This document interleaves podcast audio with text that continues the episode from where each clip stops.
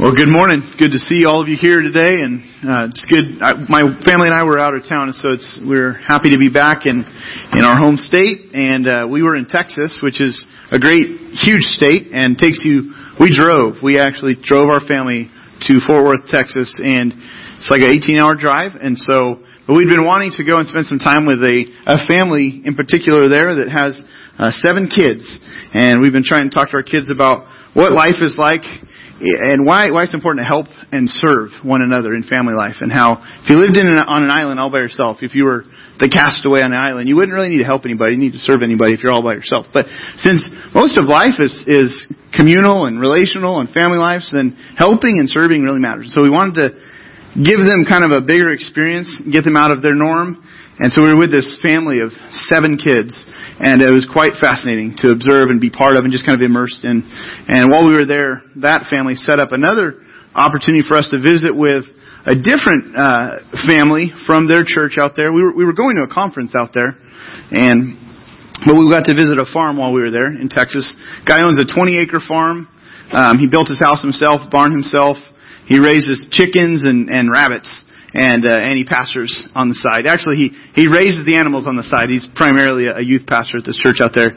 He takes us into his me and uh, John, one of our staff members here. He takes us into his closet, and I was like, "Why is he taking us? He wants to show us something in his house and get in his his walk-in closet, you know." So this is odd. So he goes to his walk-in closet. He got his belts, his cowboy hats, probably like his his shoes and stuff, and he's a secret compartment and he opens it up and it's a door leading to the gun closet. so in Texas, you need a gun closet, I guess. And so anyway, he had blow dart guns, bows, cross compound bows, rifles, shotguns, handguns, everything. It's like they're ready for the end of the world. And so, um, if there is a, like a crazy invasion or something, and he was totally ready. And anyway, he grabbed a bunch of weapons and, and he took us. He had planned to basically have our kids shoot um, BB guns and bows and arrows and blow dart guns. It's amazing watching a little kid, like a six year old, learn how to do that. So, well, actually, that's not the way you do it either. There's a way you do it. It's, I think. There you go. So, um, but anyway, I can tell you a lot more about that trip, but I know that's not why you're here. So, but if you want to hear more, I'll be at the back table. Today's Super Bowl, you're aware of this, and I hope uh, I hope that's a good game. I'm not really that concerned with the game today. As far I'll be there watching and eating, and uh, but not really. You know, these aren't my teams, and I really don't have a football team. So, uh, but I do enjoy the experience, and I love playing f- like football at halftime in the front yard or wherever I'm at. So, but I don't know if you knew this, but today is actually more than Super Bowl for us. Today is actually our eighth year anniversary as a church. And so, and I realized that as I was driving hours and hours through Texas. You know, my mind's wandering. I realized this is our eighth year anniversary. And so, happy anniversary, OCC. I'm, I'm, it's exciting. I mean, we, seven, eight years ago, we, eight years ago, we, we had our grand opening at Amelia Earhart Middle School and we've been meeting weekly ever since. We we transitioned after about eight months of meeting at that middle school to to this place where we're at, and we've been here for you know over seven years in this community center. It's for some of you, it probably feels like it's been a long time because you've seen a lot of life go by, and and you've seen just God really work, and and and you know you've gotten to know each other better, and there's just been this so you may look at it and be like, yeah, it feels like it's been a lot longer. Like I feel like I know some of these folks for a lot longer. And then for others, it probably feels like, wow, in a blink of an eye, this, it's been eight years. And so I'm personally very, very grateful for what God has done and how He's continued to, to um, work in, in, in our church family and help people grow and, and, and respond to Him. I've just, it's, it's been a real joy to see people take steps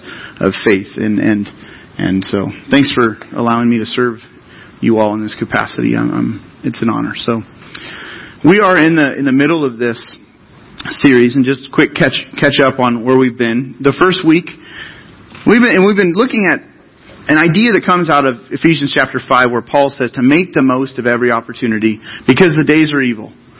Because of that, we need to know what the will of the Lord is. And so we're to, we're to live with a certain focus towards time and opportunities and, and productivity. And so the first week we looked at how do you stack up good days? We looked at a psalm where the psalmist tells us what it takes to stack up good day after good day after good day. And it has to, to do with turning away from actions and watching what we say. And then week two, we looked at just defining what is productivity. And, and we, we said that, you know, you can honor God with every aspect of your life. That even the mundane things of going to work and changing diapers and cutting the lawn and cleaning things up and that's that's productive and it's actually very pleasing to the Lord. And we we showed how we've been created to do that. In, in the in the scripture, we looked at some verses in Ephesians again talking about that. And then week three, we looked at how people are opportunities that God brings before us. They're not distractions. People are opportunities. So the people in your path are actually of great value and importance to God. Oftentimes we get sidetracked on the tasks that need to be done, but that message was really looking at how important it is to recognize that the people that God brings along our path are, are he really cares about them. He loves them. And so he wants us to, at points, stop and just engage and, and be used. Last week, Scott, he walked through the idea of how God's grace can actually set us free from trying to perform before God.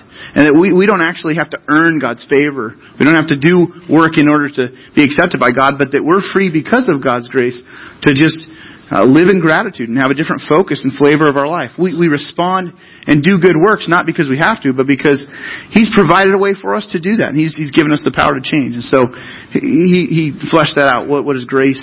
How grace really makes, uh, makes a way for us to live differently and be more productive. So we've covered a lot of ground so far, and I hope this has been helpful to you.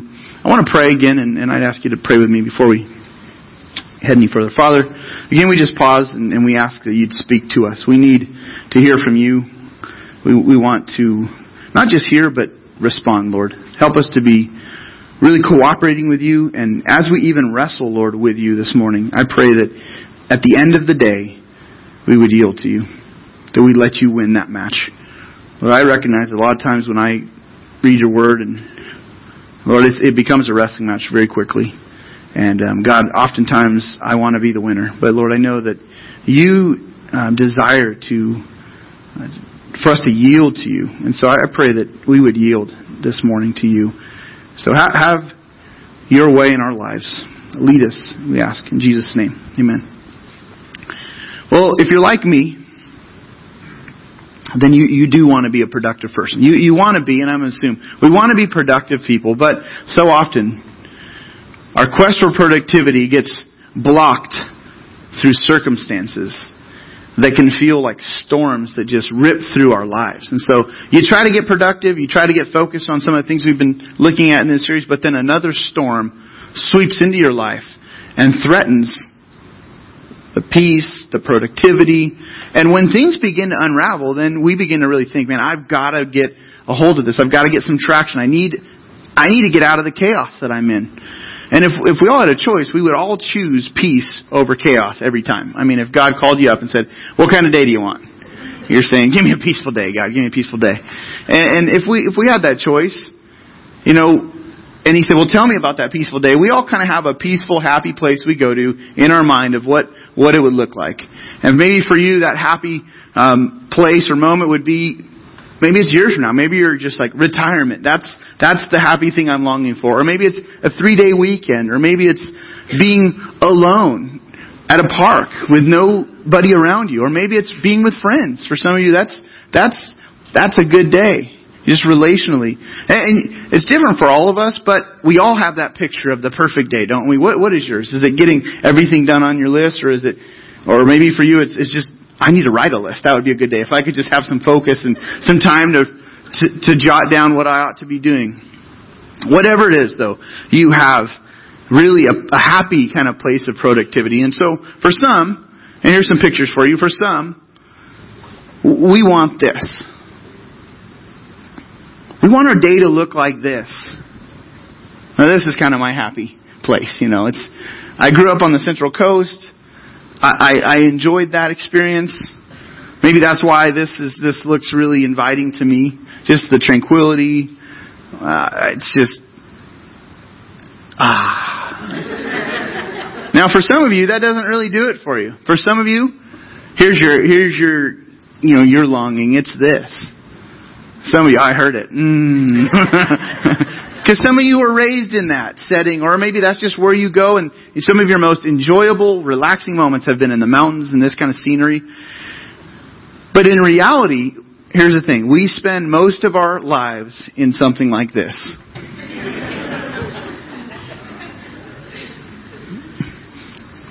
you know, stuck. Or for some of you, this. And as I look back in my life, I've had less beach settings and more running around frantically trying to make all of life work at the same time. It's felt a lot more like stuck in traffic than it has, you know, beach lawn chair. why and why is that? Why is life so chaotic? Why is there constant storms?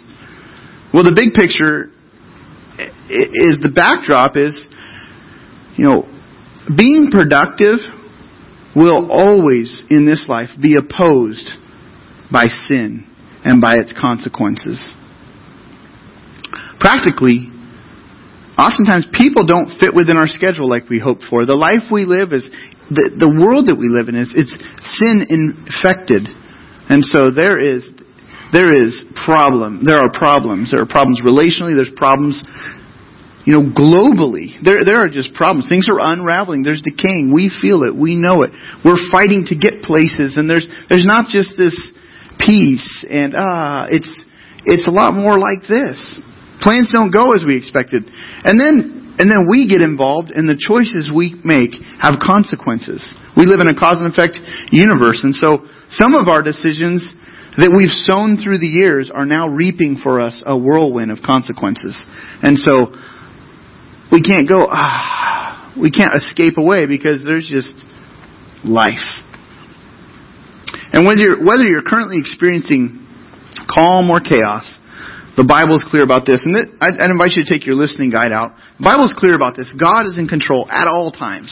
So regardless of the calm or the chaos, God is always in control. Now, that seems, and I want to illustrate this with a passage that's not in your listening guide. I want to look at Mark chapter, chapter 4 verses 35 through 40, 41. I'd invite you to flip there in your Bible or it's going to be up here on the screen. But the story goes like this. Jesus is coming out of a chaotic time. He's in a chaotic season of life. He's, he's doing ministry basically. He's been with his disciples doing ministry. He's traveling around ministering to crowds of people who are trying to hear him, trying to see him. They're hoping they can catch uh, a glimpse of, of him. They're, they're following him and, and they're pressing in on Jesus and the disciples. People are wanting miracles. People that are sick are, you know, they're asking for, for him to look their way. And, and so there's all of this hustle and bustle of life and of ministry. And then the story goes like this. In, in Mark 5 verses, or 4 verse 35 through 41, it says, On that day when evening had come, he said to them, says to his disciples, let us go across to the other side. Okay, they're, they're around this, this lake. It's actually, they're around this Sea of Galilee, okay? And they're around this body of water. Let's go across to the other side. And leaving the crowd, they took him with them in the boat, just as he was, and the other boats, and other boats were with him. So, as you can imagine, Jesus, he's setting the pace in ministry. He's helping, teaching, healing, long, long days of ministry. Night comes, and I could just imagine that everyone is pumped for some time off. Are we done? Jesus, Jesus says, let's, let's go to the other side. And they're like, yes, we get to clock out for the day. So they get into a boat to head to the other side, away from the crowds. Now, this is like the equivalent to us maybe on a mission trip with Jesus. Okay, he's the leader of our mission trip. We go, we're serving, serving, serving, helping, helping, helping, praying, all of this, interacting, nonstop work, life, ministry, and then Jesus says, hey, I know you've been, we've been pushing hard, God's been using us, I got us some tickets to Jamaica. we're gonna hop on the plane, and we're going to go experience some tranquility and some peace away from people. We're just going to, we're just going to do that. And you, so you're, you're thinking, great, I'm heading to a destination, a retreat destination. And so you kind of exhale like, ah, we worked hard. I know this is, now you, in your life, you've been there. You've had super busy seasons of life. You've worked hard. And finally, it's time for a rest. You hit that point. But then the peaceful getaway goes a little chaotic. Okay, look at verse 37. Verse 37 says, And a great windstorm arose, and the waves were breaking into the boats. This, this huge windstorm rises up. This isn't just like, this isn't like the Santa Anas, you know, for us it's, ooh, it's the Santa Anas, you know. This is a huge windstorm, okay? There were these winds, they're called Sirocco winds, that that would blow in from the Saharan, from the south. They would blow in from North Africa and blow in towards the Mediterranean, where the warm winds were from the warmer climate. The winds would come in from the south and they would descend upon, they would come into the Mediterranean region and they would stir things up. Now the Sea of Galilee is this body of water surrounded by mountains. Okay? Surrounded by mountains. And so when the warm winds come over the edge of the mountains and rush down towards the bottom of the sea where there's the cool winds, everything goes crazy and chaotic. And so it can be like a hurricane hitting the water. And so you can research this about how the Sea of Galilee gets stirred up from these winds. But that's what happened. There was this huge windstorm rose, rose up. And the mix of temperatures and the directions of the winds, everything just created chaos. And it says, and the waves were breaking into the boat so that the boat was already filling up. Okay, the boat starts filling. This storm just stirs everything up so much so that the, the boat starts filling up. And the disciples think, man, it's all over. It's over. We're done. This is not a cruise liner, mind you. This is not carnival. You know what I mean? There's no way this thing's going down. This is, imagine, first century boats. I mean, you know, this is rickety, well, it may not be rickety. These were fishermen. They know how to build their boats. But this was not cruise liner. Now again, imagine this. Imagine you're getting on the plane because we can't put ourselves in the story here because we don't often hop on a boat to escape to the other side. What do we do? We hop on a plane and we go to the destination. So imagine again, you're on the plane, you're ready for the retreat. You get on board, you take your seat, you buckle up, and all of a sudden you hit the most violent and turbulent flight of your life. You ever been in one of those? You've been in turbulence before? It scares you, doesn't it? I mean, it scares me. When it happens to me, I'm like, you know, holding on to the person next to me. Most of the time, you know, it's it's like, but if it's a stranger, you're still like, this might be this might be the end. Things start shaking. I have a friend who he flew to the Caribbean, I think, for a science class, and he says their flight, it just went nuts. And people that were not wearing their, their belts hit the ceiling because they, it just, when it dropped. Now, in those moments, because we can get into that story, can't we? Because we've been in turbulent flights before. When we hit those spots where we're expecting a break, we're expecting the weekend, we've got our to-do list, we, We've reached the deadline. We've hit our savings goal. We have this expectation for peace and for enjoyment. And then what happens is we get a phone call that rocks our world. Or we get some news that just totally throws us into chaos. This has happened to many, many of you here. The storm comes, the windstorm rises up, and chaos enters your life again, and it's real. There's breakups, there's hurt, there's divorce, there's death, there's disease. There's unexplainable things, tragedy. There's enormous bills. And sometimes the storms rise up and the storm is all we can see in that moment. We're in, we're in the boat or we're on the plane. All we can feel is the turbulence of the situation and it grabs hold of our attention and it captures our emotions and it can feel to us like our life is over. We're done. And we start getting overwhelmed. Why? Well, because the waves, it says in this passage, the waves were breaking into the boat so that the boat was already filling. This crisis is really happening right now, and we can't help but freak out. And so, verse 38 says this, But he was in the stern. Now, this is Jesus, okay? They're freaking out. Now, Jesus is in the stern, asleep on the cushion. he's like taking a nap. Things are going crazy, and Jesus is, you know, he's got the, uh, you know, he wouldn't have had the first class seats, but imagine the first class seats. He's just sleeping, you know. And they're freaking out. And they wake him up and they said to him, Teacher, do you not care that we are perishing? How can you just lay there and let us die? We're all going to drown. Do something. Now, I have to pause here for a moment because if they only knew who they're talking to, and when they're making this statement, do you not care that we're perishing? If they only knew how much he actually does care and what he would ultimately do with his life for a people that we're perishing, because that's the truth is you're right. You are perishing. You know, you're a people, all of them, you're people who are perishing without hope. If only you knew what I'm about to do, why I'm with you, what I'm going to do for all of humanity. Verse 39, and he awoke and he rebuked the wind. He speaks to the wind and he said to the sea, Peace, be still. And the wind ceased and there was a great calm. So he speaks and it stops, he stops the wind and he calms the water. I find this doubly fascinating. I'll say that because I, I look at the miracle here and it's not just that he said, stop wind, but then he stops the effect of the wind on the water. So, you know, fluke, all of a sudden the weather stops. Okay, maybe just weather changes. No.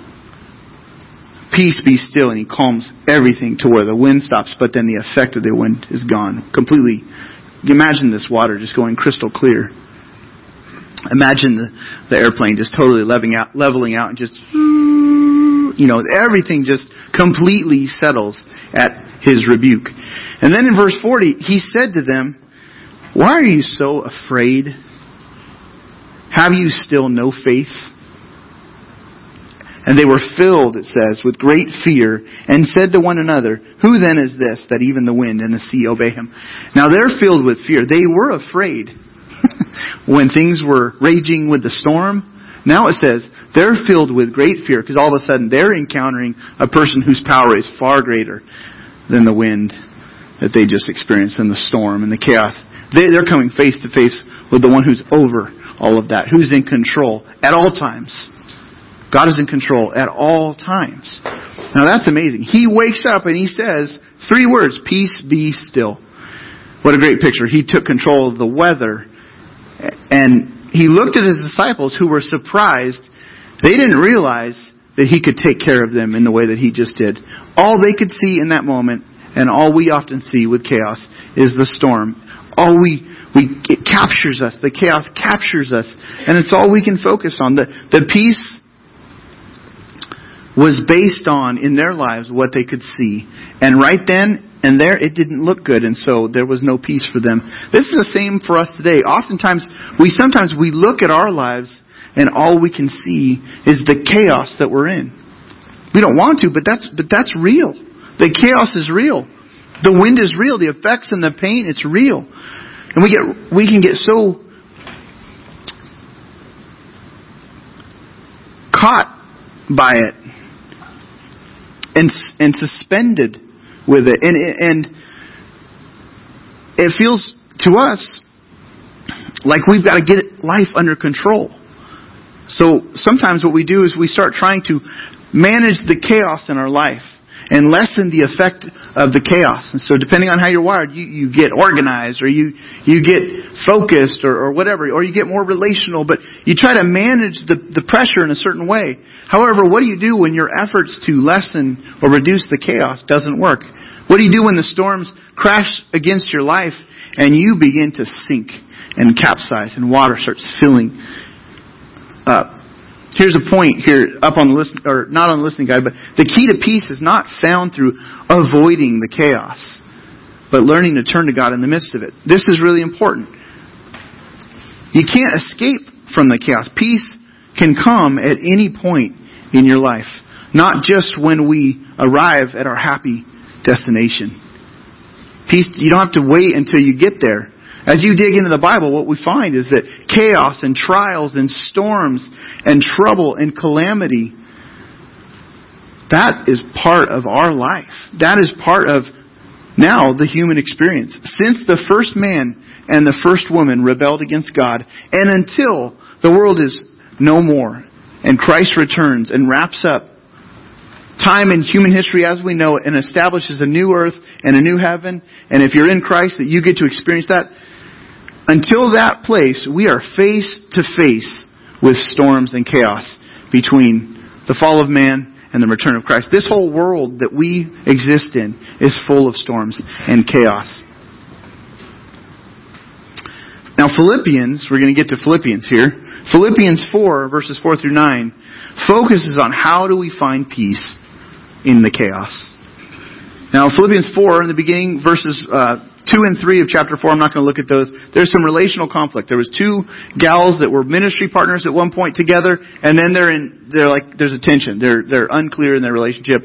They seem to be in a fight that's not resolved. And so Paul says, tell these ladies to get along and get back into ministry and start working productively. And then he says this, Philippians 4 verses 4 through 9, let's read it. It says, Rejoice in the Lord always. Again, I will say, rejoice. Let your reasonableness be known to everyone. The Lord is at hand. Do not be anxious about anything, but in everything by prayer and supplication with thanksgiving, let your requests be made known to God. And the peace of God, which surpasses all understanding, will guard your hearts and your minds in Christ Jesus. And finally, brothers, whatever is true, whatever is honorable, whatever is just, whatever is pure, whatever is lovely, whatever is commendable, if there is any excellence, if there is anything worthy of praise, think about these things. And what you've learned and received and heard and seen in me, practice these things, and the God of peace will be with you. Now, these verses, especially the first couple, if you look back, rejoice in the Lord always. I'll say it again, rejoice. These verses seem nonsensical unless you believe there's a God who's in control of the circumstances of your life.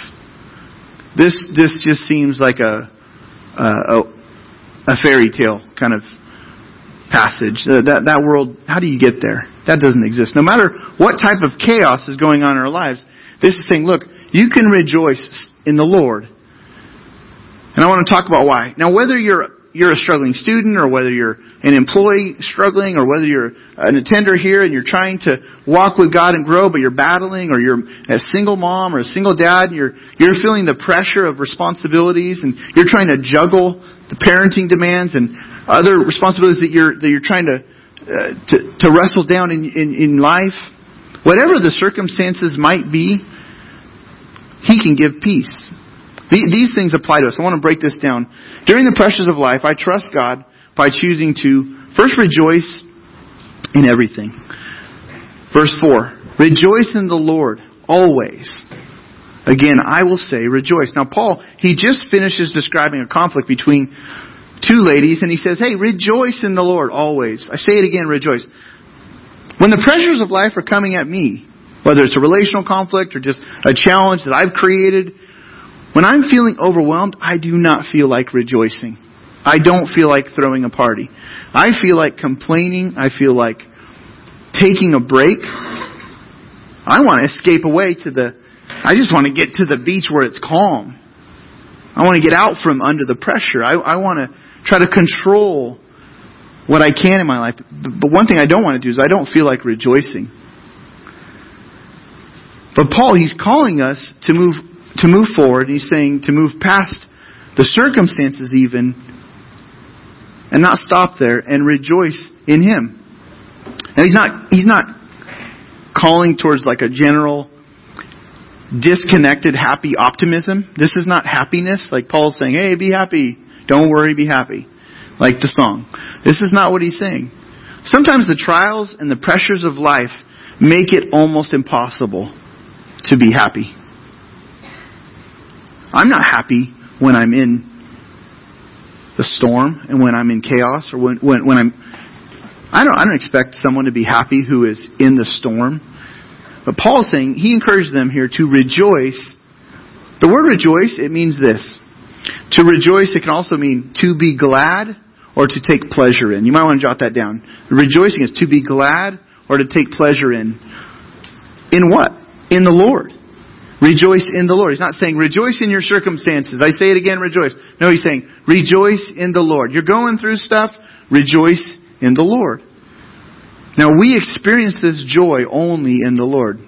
If you know Him personally, then you have reason to rejoice. One day the there was a man named Martin Luther. He's a reformer from the 16th century. And God used him to help reform the church of that day. And things were not going well in the church, so he started speaking against some of the grievances that he had against the way people were moving away from the Bible and more towards their traditions. And so he wasn't a real popular guy because of that. And at one point, Martin Luther started feeling really down because people didn't like what he was saying. The leaders of the church were after him. Some of his colleagues were bickering about him, but they weren't coming and talking to him. So he'd hear third hand from people that people were complaining about him. And he felt also the heavy pressure that came along with being a professor, being a pastor, being a father, being a husband. And, and so he's feeling all of this pressure in his life. And also he was in excruciating pain for many years because of kidney stones. And as he one day was moping around the house, kind of muttering underneath his breath, not feeling good, not really happy, his wife at a certain point she dressed up in funeral attire. She dressed up in black, and she announced before him in a solemn voice, God is dead. And he looked at his wife, Martin Luther looked at his wife, and with kind of puzzlement, he replied to her, God is not dead. I can't say it like in the German way, but God is not dead. And his wife went on to say, It sure seems like God is dead by the way that you're acting.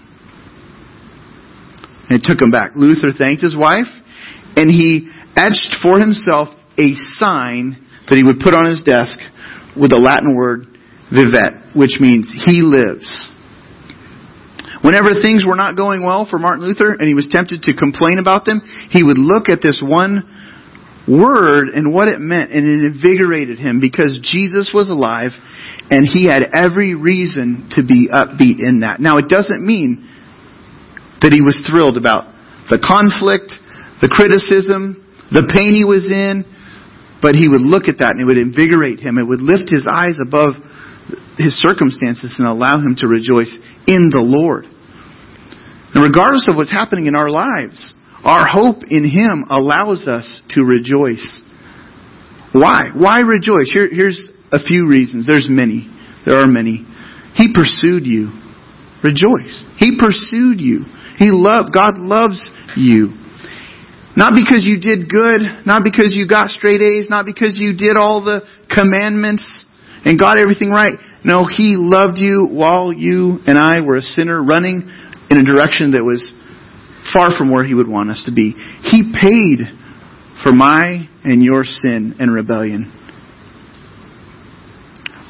We don't have to suffer the eternal consequences that we were heading that we were heading towards. We don't have to go through life alone without his presence and power. No, he's with us. I could go on and on and on about how if you are in Christ, your whole identity is different because of Christ. Your whole future is different. Your whole present is different because of Christ. We have countless reasons to rejoice in the Lord. And I'm not minimizing, nor is Paul here minimizing the pain and the hurt of conflict that is arising in the church, or even things that he himself experienced. But this life, this life here is not the end of the story. We're somewhere in the middle, and Jesus, He rose from the dead miraculously, and He shattered the eternal death sentence that awaited all of us. He shattered that. And we can rejoice in the Lord because He lives. And so that's why Paul is saying, rejoice in the Lord. I say it again, rejoice. This whole theme of rejoicing and joy is one of the themes you find in the book of Philippians. If you're struggling with finding joy and choosing joy, Philippians is a great book to study and to, to ask God, God, would you help me to understand this so I can begin to practice this more because life is hard. And I know of no better time than to to lean closer to that issue of rejoicing than when you're really going through it. And you're asking God, God, I need, I need to choose to rejoice here, but would you help me? How? Would you help me understand this? Check out the book of Philippians. It'll be a help. Secondly, I, I trust God by choosing not to react or retaliate. Look at the next verse, verse 5. Let your reasonableness be known to everyone, for the Lord is at hand. Now the word reasonableness is not something we would generally say here, so you can actually write the word gentleness there. Some, some places it's translated gentleness. Let your reasonableness or gentleness be known to everyone. The Lord is at hand. Now our natural tendency when is to go into default mode when things are not going well. When the storm comes in, we go into default mode. For some, and that's different for all of us, for some, your default mode might be to tighten down every detail of your life and try to get things under control. If you're a person that likes to be in charge of the details and in control of things and highly organized, you might be trying to ratchet down everything in those moments. For others, and when you do that, you, you can miss opportunities that come up with people because you've got a plan. And, and right now, it doesn't involve other people. So you gotta be careful with that. But other people, default mode, it, it might be when chaos comes and the storm blows into your life, the default mode for you is to throw your hands up in the air and to say whatever comes to your mind. Eh, I see some heads nodding. Some, you know, it's like, yeah, that's, that's what I do. We all have different default modes that we're going to naturally run towards when things fall out of control. But there's a different way. We don't have to go into default mode. We can choose to remain calm and be reasonable when there's chaos. One of the things that coaches tell their athletes is to act like you've been in the situation before, because you, cause you've been there before. We've practiced, we've trained, we've focused. You're going to get in the game. Bodies are going to be flying. People are going to be throwing themselves at you, running full steam. You've got to stay calm. In other words, don't let the big game get to you. Stay calm no matter how much pressure you're feeling in the moment. You've been there before. Be reasonable.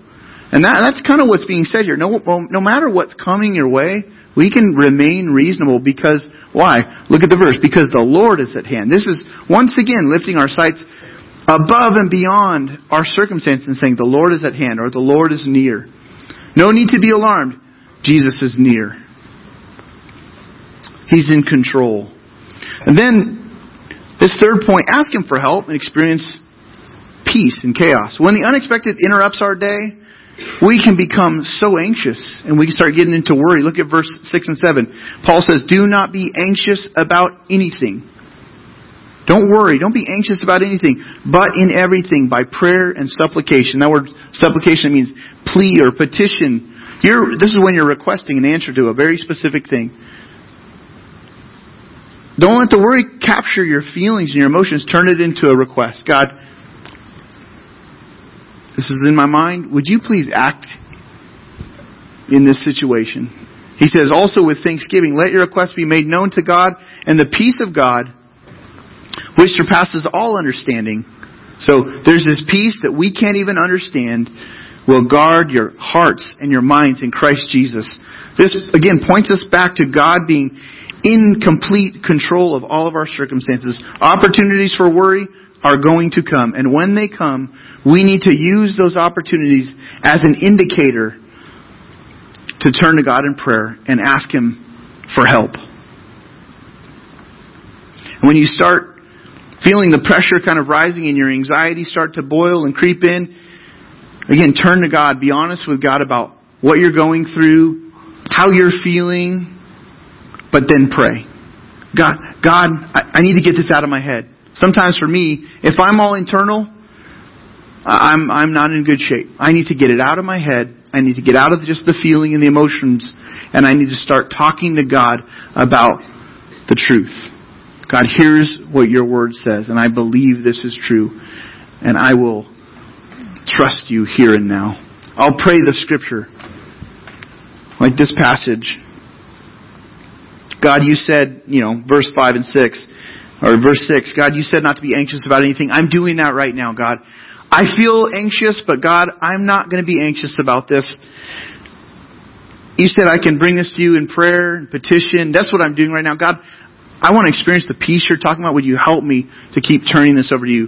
When I pray, I, I like to pray out loud. The reason I like to pray out loud is because if I stay in my head, and God hears my prayers, if I if I just talk to him in my mind and he can hear that prayer. But if I pray out loud, I can stay a little more focused personally. I'm not as easily distracted. One of the things I don't want to do though is I don't want to just kind of escape to a happy place when the worry comes. I don't want to run for the beach to just take a break. No, I, I need to turn to God in prayer and I need to acknowledge that He's in control. And how I do that is I, I, I land back on the truth. This supplies the language. The Word of God supplies the words It supplies the language. It supplies the truth. I agree with God. I declare God's truths are real. I'm, I'm trusting in what you're saying here, God. And I get back to whatever I need to be doing with my responsibilities. And when the worry comes back in, I, I head back to prayer. I give it back to God.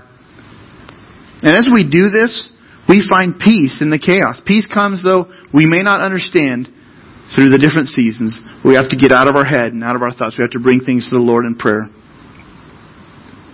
This final thing, and you may have to do prayer 50, 100 times in a day for a circumstance, for a situation. And so, that's okay. He's given us a, a plan on what to do with the feelings, with the emotions. He says, talk to me about it. But during some of the busiest and most difficult seasons of life, God has brought a peace in the least expected moments. He's settled things down where I realize, wow, that's amazing that God is providing this peace right now. One final choice of this is to anchor your thoughts carefully. Verses 8 and 9. Now this is a battle. This is a battle. Paul writes, finally, brothers, whatever is true, whatever is honorable, whatever is just, whatever is pure, whatever is lovely, whatever is commendable, if there is any excellence, if there is anything worthy of praise, think about these things. I, I want you to circle that word think about these things. You have to anchor and put a mental focus on the right thoughts. And then he says in verse 9, what you've learned and received and heard and seen in me. I wish we had more time, but we are already out of time. But if we would, I would want to linger on verse 9.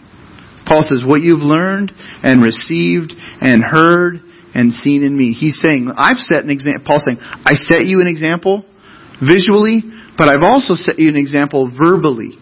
Paul set a verbal example. They've heard some things from Paul. They've seen some things from Paul. He says, all those things you've seen and heard, practice. Now circle the word practice. Practice these things and the God of peace will be with you. So the promise here is that peace, the peace comes from God as we do a few things from this passage. The peace comes from prayer, number one. The peace comes from thinking about the right things. The right things. He gives the list of what the right things are. What is honorable, right, lovely, pure, all those are the right things. Think about those things. And then third, as we choose to put them into practice, as we choose to take those truths and work them into our lives and apply them. Now that may sound simple. Okay, I'm just supposed to focus my thoughts here.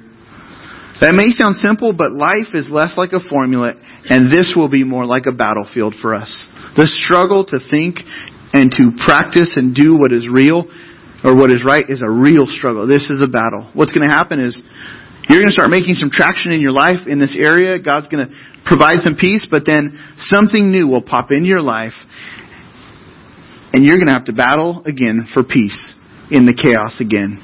And we're going to have to keep turning to God with that new thing and choose not to get stuck with just our emotions and get trapped by doing things in whatever default mode we, we tend to want to run to. We keep turning it over to God, and He provides the peace. I want to invite our worship team to, to come up on the stage, and we are pretty much out of time, and so we're going to have a short song here at the end, and I want to invite you to take out that connection card. On the back of that connection card, You've got these next steps. These are also on your listening guide. What is something that that you realize I just need help in right now? Ask God to help me in blank. If there's something that you feel like I am I am really stuck. I'm suspended with this circumstance.